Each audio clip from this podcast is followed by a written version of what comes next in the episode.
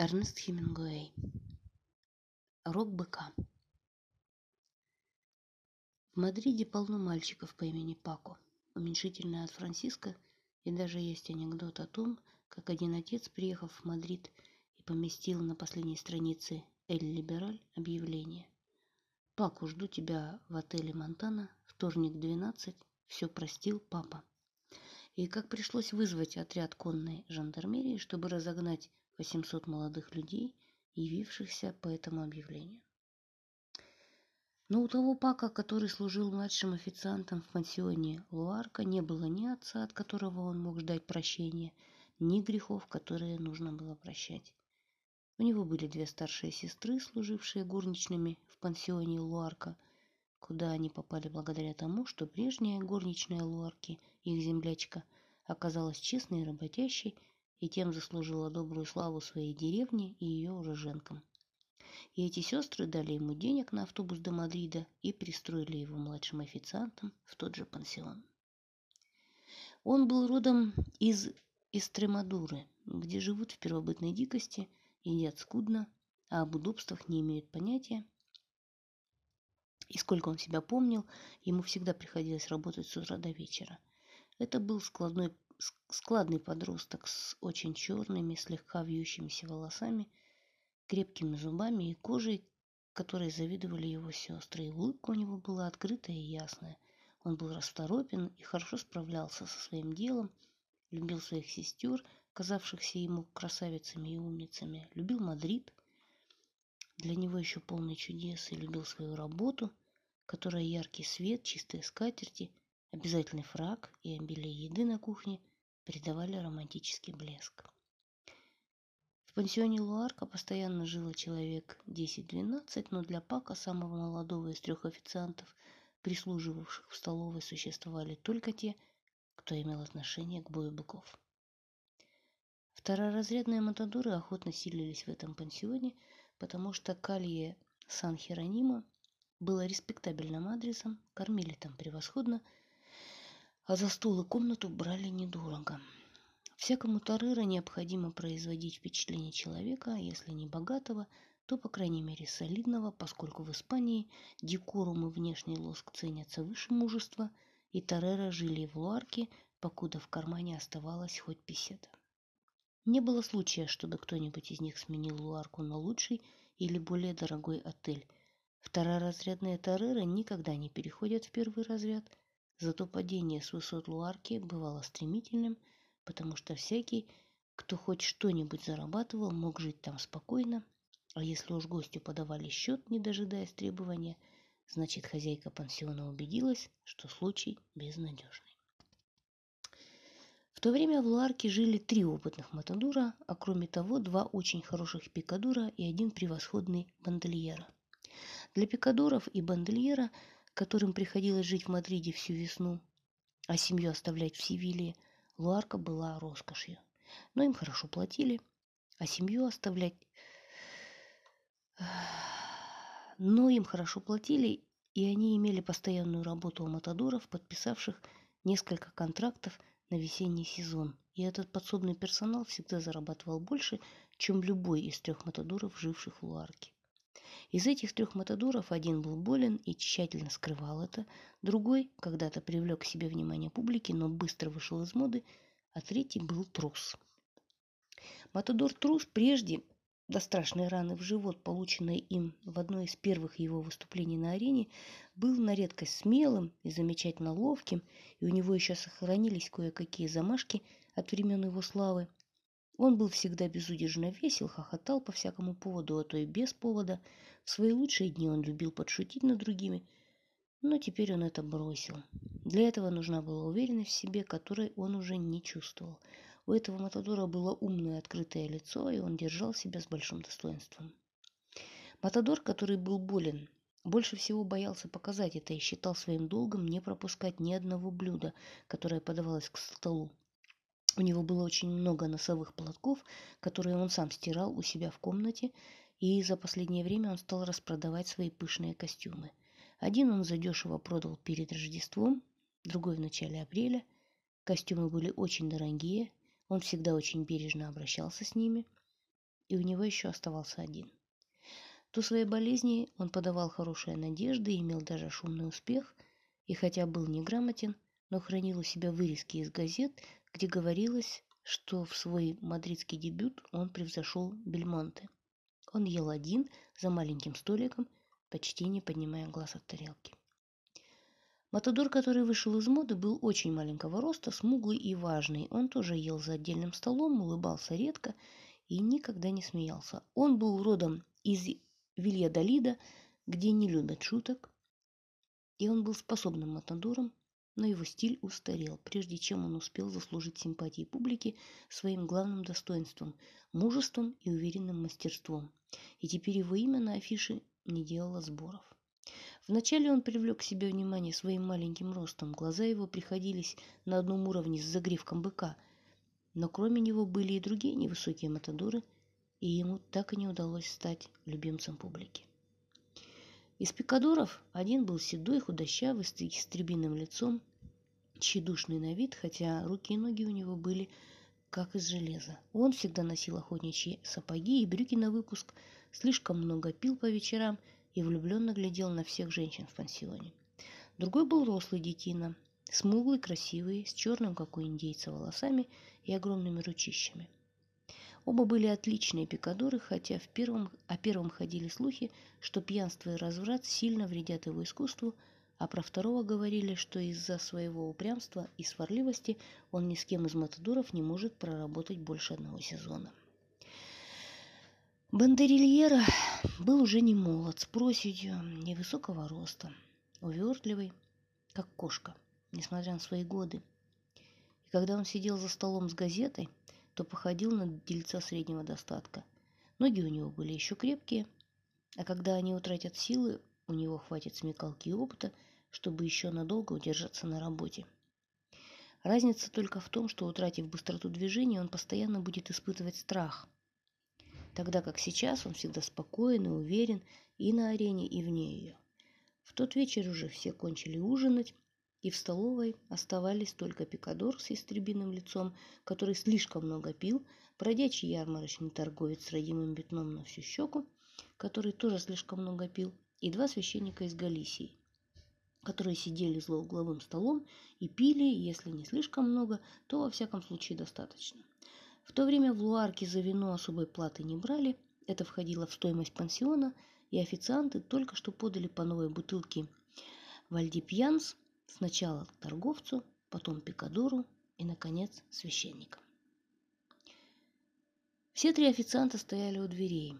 В ларке было заведено, что официант мог уйти только когда освобождались все его столы, но в этот вечер тот, за чьим столиком сидели священники, торопился на собрание анархосиндикалистов и пока пообещал его заменить.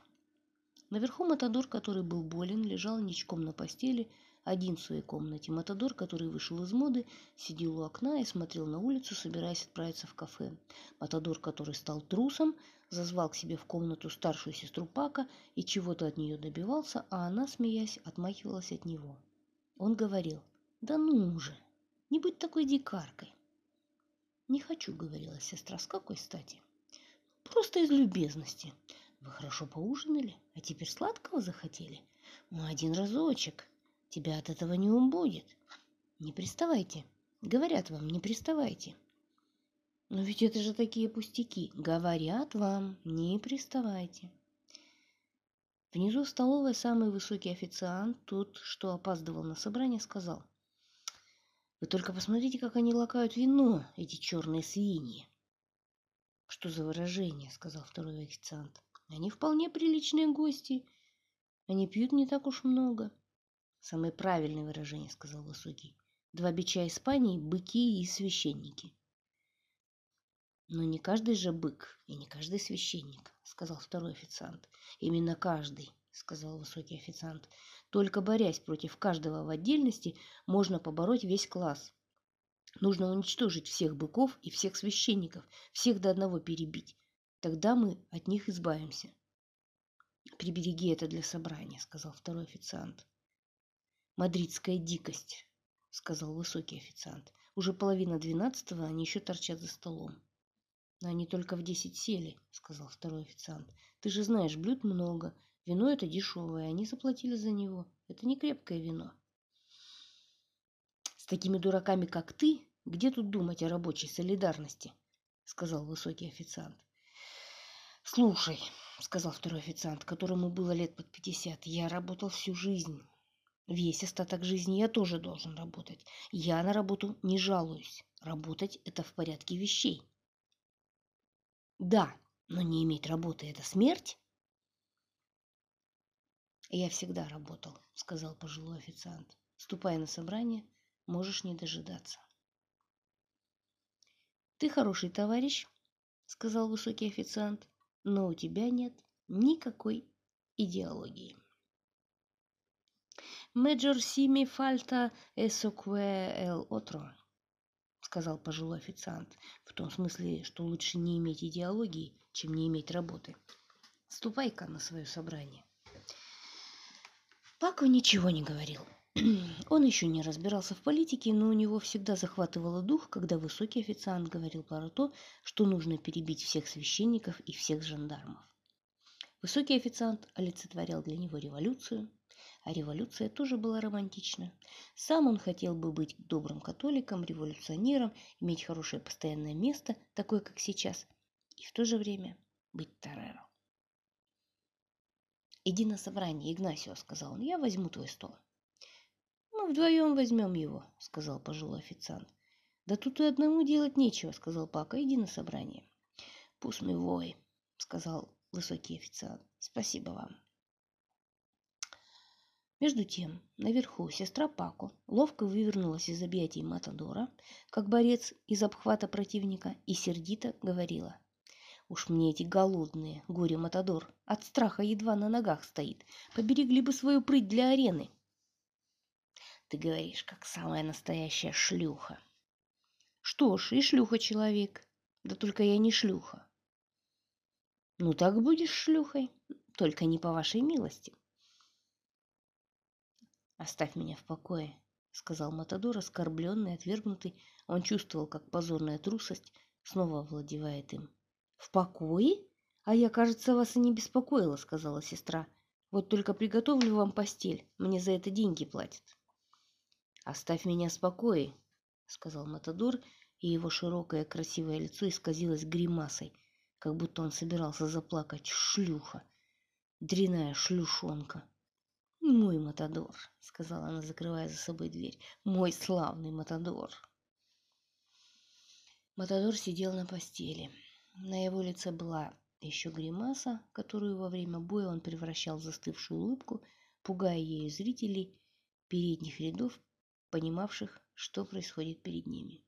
«Еще и это», — повторял слух, — «еще и это, и это». Он помнил то время, когда был еще в форме, это было всего три года назад. Он помнил тяжесть расшитой куртки в тот знойный майский день, когда его голос еще звучал одинаково на арене и в кафе, и как он направил острие клинка в покрытое пылью место между лопатками, щетинистый черный бугор мышц за широко разведенными, могучими, расщепленными на концах рогами, которые опустились, когда он приготовился убить, и как шпага вошла легко, словно в ком застывшего масла, а он стоял, нажимая ладонью головку Эфеса, левая рука на перекрест, левое плечо вперед, тяжесть тела на левой ноге, и вдруг нога перестала чувствовать тяжесть тела. Вся тяжесть была теперь внизу живота, и когда бык поднял голову, Одного рога не было видно.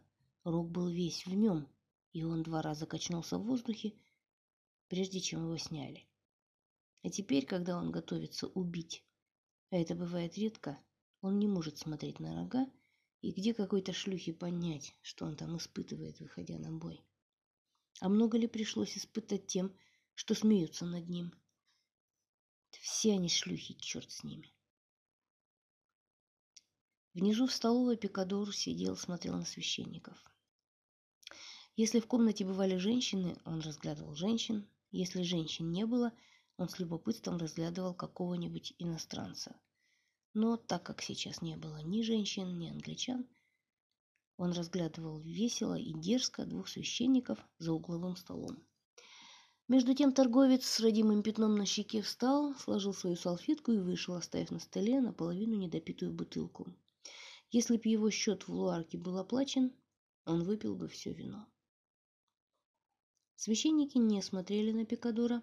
Один из них говорил. Вот уже десять дней, как я здесь, и целые дни я просиживаю в передней. А он меня не принимает. Что же делать? Ничего, что можно сделать? Против власти не пойдешь. Я уже две недели здесь, и тоже ничего. Все дело в том, что мы из захолустья. Вот выйдут все деньги, и придется ехать назад. Свое захолустье. Мадрелу, Мадриду нет дела до Галисии. Провинция бедная, глухая. Можно вполне понять поступок брата Базилио. И все-таки я как-то не очень доверяю Базилио Альваресу. В Мадриде многое научишься понимать Мадрид, погибель Испании. Хоть бы уж принял и отказался. Нет, раньше нужно вымотать человека, извести ожиданием. Ну что ж, посмотрим. Я умею ждать не хуже других. В эту минуту Пикадор поднялся с места, подошел к столу священников и остановился, седой, похожий на ястреба, разглядывал их, улыбался. «Тарера», — сказал один священник другому. «И хороший Тарера», — сказал Пикадор и вышел из столовой. Тонкий в талии, кривоногий, в серой куртке, узких брюках на выпуск и сапогах скотовода, каблуки которых пощелкивали, когда он шел к выходу, ступая вполне твердо и улыбаясь самому себе. Его жизнь была замкнута в узком, тесном мирке профессиональных достижений, ночных пьянок, подвигов и неумеренного хвастовства. В вестибюле он закурил сигару и, сдвинув шляпу на одно ухо, отправился в кафе. Священники вышли тотчас же за Пикадором, смущенно заторопившись, когда заметили, что они позже всех задержались за столом и в комнате никого не оставалось. Паку и пожилой официант убрали со столов, вынесли на кухню бутылки. На кухне сидел Энрике, парень, который мыл посуду. Он был тремя годами старше Пака и уже озлоблен и циничен. «На, выпей», — сказал ему пожилой официант, налил стакан. Вальдипьянс и подал вино, подал ему. «Можно». Энрике взял стакан. «А ты, Пако?» – спросил пожилой официант. «Спасибо», – сказал Пако. Все трое выпили. «Ну, я ухожу», – сказал пожилой официант. «Спокойной ночи», – ответили они ему. Он вышел, и они остались одни. Пако взял салфетку, которой утирал губы один из священников, и, выпрямившись, сдвинув пятки, опустил салфетку вниз, потом провел ею по воздуху, следуя головой за движениями руки в неторопливой, размеренной Веронике. Он повернулся и, чуть выставив вперед ногу, сделал второй взмах, затем шагнул вперед, заставляя отступить воображаемого быка, и сделал третий взмах, неторопливый, безукоризненно ритмичный и плавный, потом, собрав салфетку, прижал ее к боку и, сделав полуверонику, увернулся от быка. Энрике следил за его движениями критически и насмешливым взглядом. «Ну как бык?» – спросил он. «Бык очень храбрый», – сказал Пако. «Смотри». Став в позу стройной и прямой, он сделал еще четыре безукоризненных взмаха, легких, закругленных и изящных. «А бык что?» – спросил Энрике, стоя у водопроводной раковины в фартуке со стаканом вина в руке. «Еще хоть куда», — сказал Пако. «Не глядел бы я на тебя», — сказал Энрике. «А что? Смотри».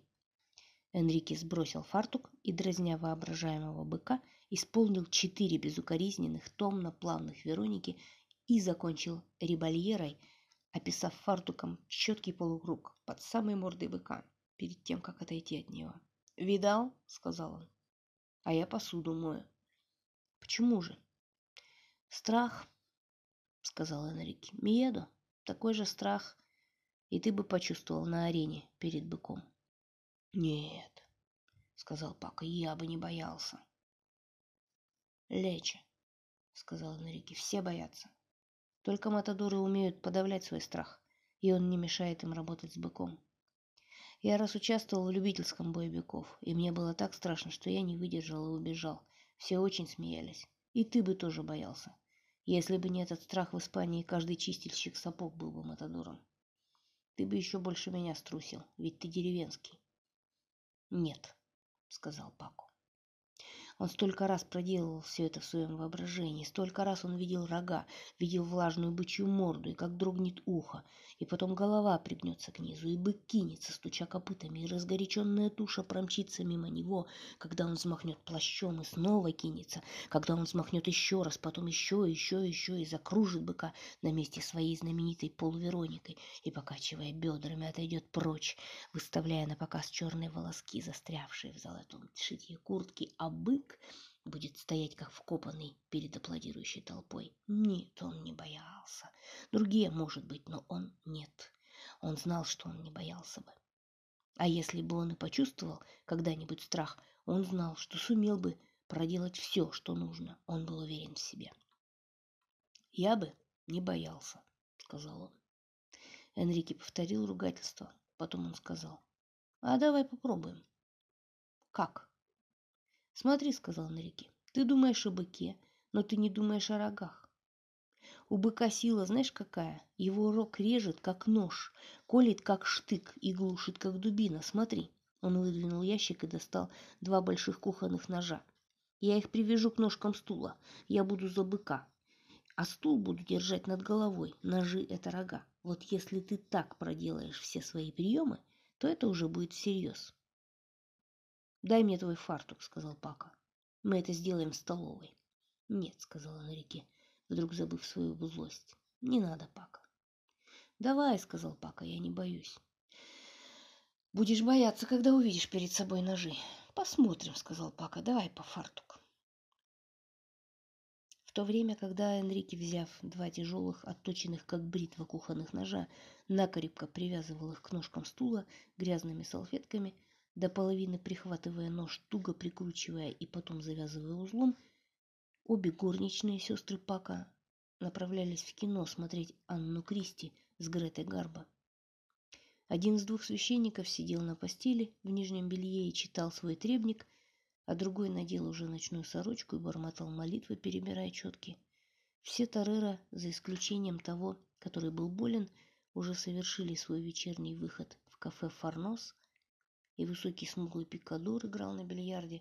Маленький неразговорчивый матандор пил кофе с молоком за столиком, вокруг которого теснились пожилой бандельера и еще несколько настоящих профессионалов.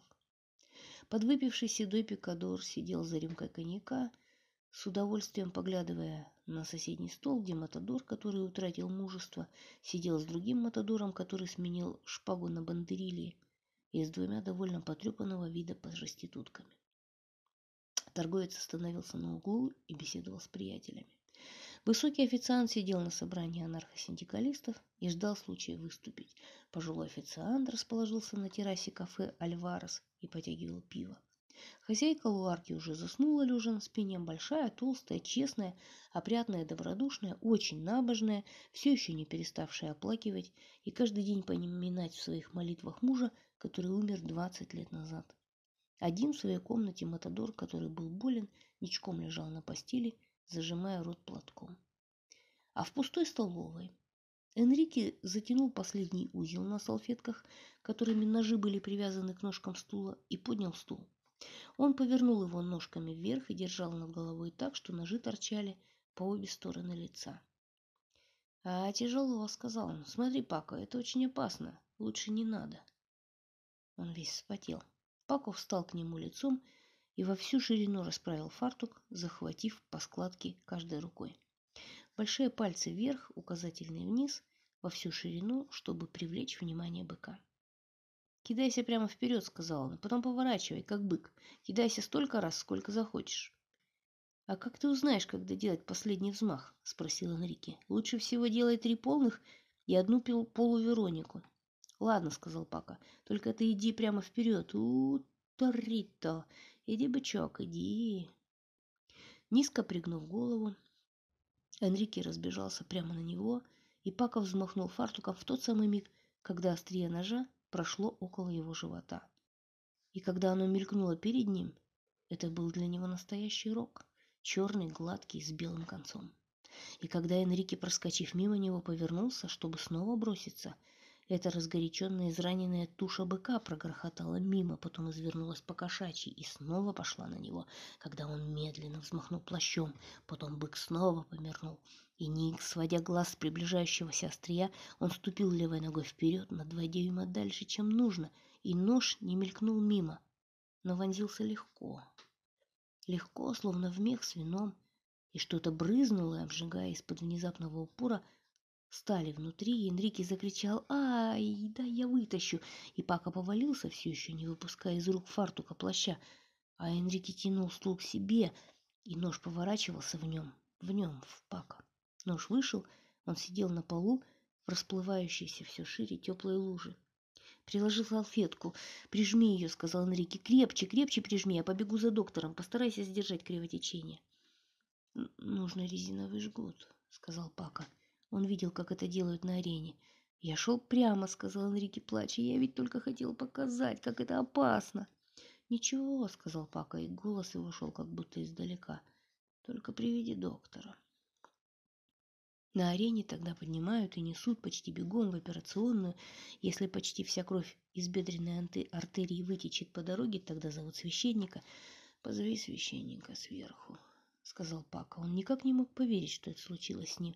Но Энрике бежал уже по карьере Сан-Херонима к пункту скорой помощи, и Пака оставался один до самого конца.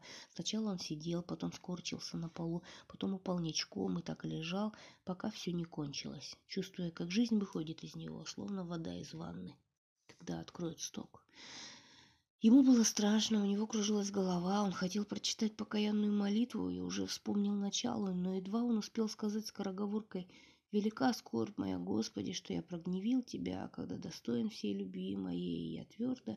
Голова у него закружилась еще сильнее, и он уже ничего не мог вспомнить, а только лежал ничком на полу. Все кончилось очень скоро. Кровь из бедренной артерии вытекает быстрее, чем думают. Когда врач скорой помощи поднимался по лестнице вместе с полицейским, который держал Энрике за плечо, обе сестры Пако все еще сидели в кинотеатре на Виагранде. Они все больше разочаровывались в фильме с Гарбо, где знаменитая звезда казалась в жалкой нищенской обстановке, тогда как они привыкли видеть ее окруженной роскошью и богатством.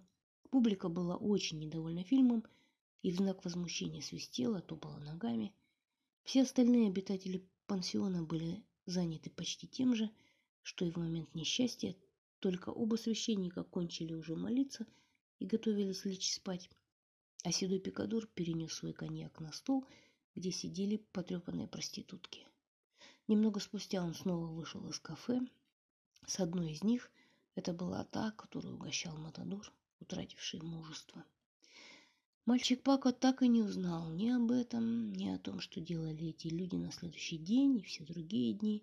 Он ничего не знал о том, как такие люди живут и умирают. Он даже не думал о том, что они вообще умирают. Он умер, как говорится, полный иллюзий. И он не успел потерять ни одной из них, как не успел прочесть до конца покаянную молитву. Он не успел даже разочароваться в фильме с Гарбо, что уже две недели разочаровывал весь Мадрид.